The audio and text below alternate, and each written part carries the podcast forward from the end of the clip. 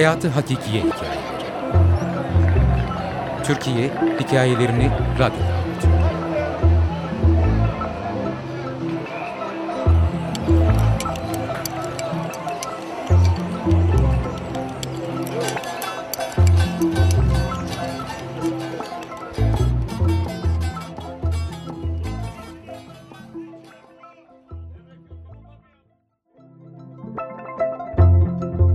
Emekli olunca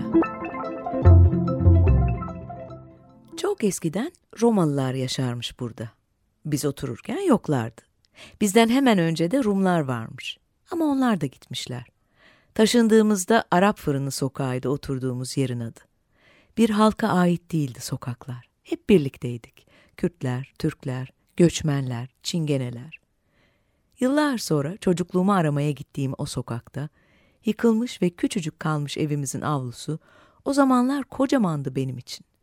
Dünya bile bundan daha büyük olmaz dediğim o avluda, döne döne bisiklet sürmeye çalıştığım bir gün, annemin bağırtısıyla sokak kapısına koştuğumu hatırlıyorum. Komşumuz Huriye ablayla ağız dalaşına girmişler, hatta bildiğiniz kavga ediyorlar. Annem, benim annem, o sakin kadın ki benim dışımda onu bağırtabilen az insan vardır doğrusu. Huriye abla evinin penceresinde, kendini güvende hissettiği belli, annemse sokakta, yakalasa onun saçını başını yolacak. Komşular çıktılar, annemi alıp oturttular bizim evin merdivenlerine. Birileri anneme doğru eğilmiş usulca, Ayfer Allah aşkına ne uyuyorsun bu deliye, laftan anlar mı o? deyip annemi sakinleştirmeye çalışırken bir diğeri Huriye kızım yapma böyle ayıp diyordu. Kavga çöp meselesinden çıkmış. O zamanlar çöp arabaları haftada bir gelirdi. Üstlerinde tek elle arabaya tutunmuş çöpçüleriyle. Malum çöplerde eski yağ tenekelerinden bozma çöp kutularında biriktirilirdi. Poşet falan da konmazdı içine. Annem avluda toplardı bizim çöpleri. O zamanlar o kadar çöp de çıkmaz. Hani suyu çeşmeden içeriz, yoğurdu yoğurtçu Osman'dan alırız, pazara fileyle gider, içinde kese kağıtlarıyla döneriz. Neyse. Bizim Huriye abla adet edinmiş çöplerini bizim evin köşesine bırakmayı. Ne de olsa o yeni yapılmış apartmanın sakinlerinden. Bizse eski bir Rum evinin kiracılarıyız. Annem uyarmış birkaç kere güzellikle. Huriye bunları buraya koyma. Sinek oluyor. Hem benim evim çöplük mü diye. Tabii dikkate alan yok. Üstelik tek sorun bu da değil. Huriye ablanın küçük kız kardeşim Özge ile yaşıt bir kızı var. Gülşah. Tanrım hiç mi akıllı çıkmaz bir aileden? Çocuğun tek iletişimi ya tükürmek ya tırmalamak ya da çimdiklemek. Birkaç kez bizimkini bir güzel benzetmiş anlayacağınız. Çocuktur demiş annem. Hem sonra dip dibe oturuyoruz diye ses çıkarmamış. O günkü çöp olayı da bardağı taşıran son damla olmuş herhalde. Annem onların çöplerini yine bizim kapının eşiğinde bulunca aldığı gibi o çöpleri basmış Huriye'nin ziline. Hiç çaktırmamış uyanık apartmanın kapısı açılıncaya dek. Elinde çöpler kapısına kadar gitmiş Huriye'nin. Sonra da çöp öyle atılmaz böyle atılır deyip fırlatmış evin kapısından içeri. Huriye abla korkmuş belli ki arkasından gelmemiş. Pencereden tartışmaya başlamış annemle. Bakmış baş edemiyor. Bir ara içeri girmiş elinde bir çift pabuçla dönmüş. Bunlara konuş dercesine pabuçları camın önüne koyarak pencereyi kapatıp girmiş içeri. İşte ben o an duydum annemin sesini. Ne çöp ne Gülşah'ın Özge'ye yaptıkları. En çok buna sinirlenmiş annem. Yakalasa saçını başını yolacak. Deli kadındı Huriye abla. Gezmeyi, süsü çok severdi. Benim de aram iyiydi kendisiyle. Girer çıkardım evine. Yedirmeyi severdi. Fakat on gün önce haşladığı mısırları ikram ederdi. Hiçbir şey yiyemezdim evinde. Ama ilk sigaramı onda içmiştim. Akşam yemeğinin salatasını bile sabah erkenden yapardı. Bir de süsü severdi dedim ya.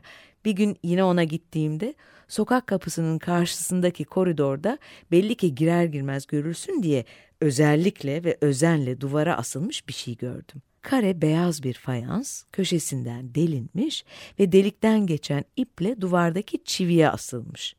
Buraya kadar tamam da üstündekiler de neyin nesi? Bunlar ne kız Huriye abla diye sorunca gururlu bir gülümsemeyle bana döndü.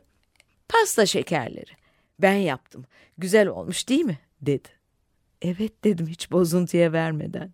Gül şeklinde yenebilen pasta şekerlerini o fayansın üstüne kim bilir ne zaman yapıştırmışsa ben gördüğümde yeşil birer küf yumağıydı hepsi. Hoş kadındı Huriye abla. Ev hanımıydı. Kocası bir devlet dairesinde memurdu yanlış hatırlamıyorsam. Yanlış hatırlamıyorsam diyorum çünkü var mı yok mu belirsiz bir adamdı. Hiç konuşmaz, önünüzden geçer gider ama öyle sessiz ve düşüncelidir ki gerçek olup olmadığı konusunda şüpheye düşersiniz. Her akşam mutlaka kolunun altında bir gazeteyle işten döndüğünü görürdünüz. Günlük gazeteler yaşadığına dair tek kanıt gibi dururdu. Çok sonraları bu hikayeleri anlatırken sanal veli koymuştum da adını çok gülmüşlerdi. Bir garip veli. Sabah gider, akşam gelir. Zaman dolduruyor da ileride gerçekten yaşayacağı bir anı bekler gibiydi. Ailecek kimseyle görüşmezlerdi. En yakın komşuları bizdik sanırım.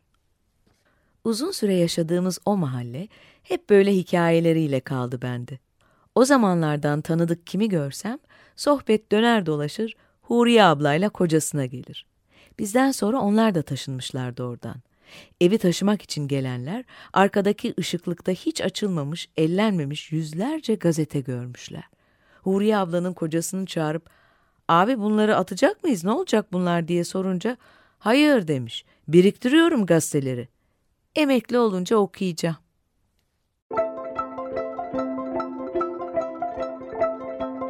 Emekli olunca Yazar Özlem Gökçen Editör Ömer Aygün Okuyan Tilbe Saran.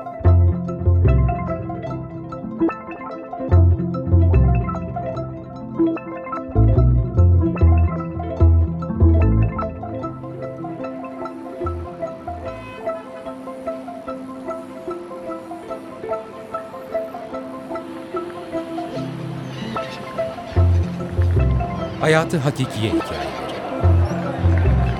Türkiye Hikayelerini Radyo'da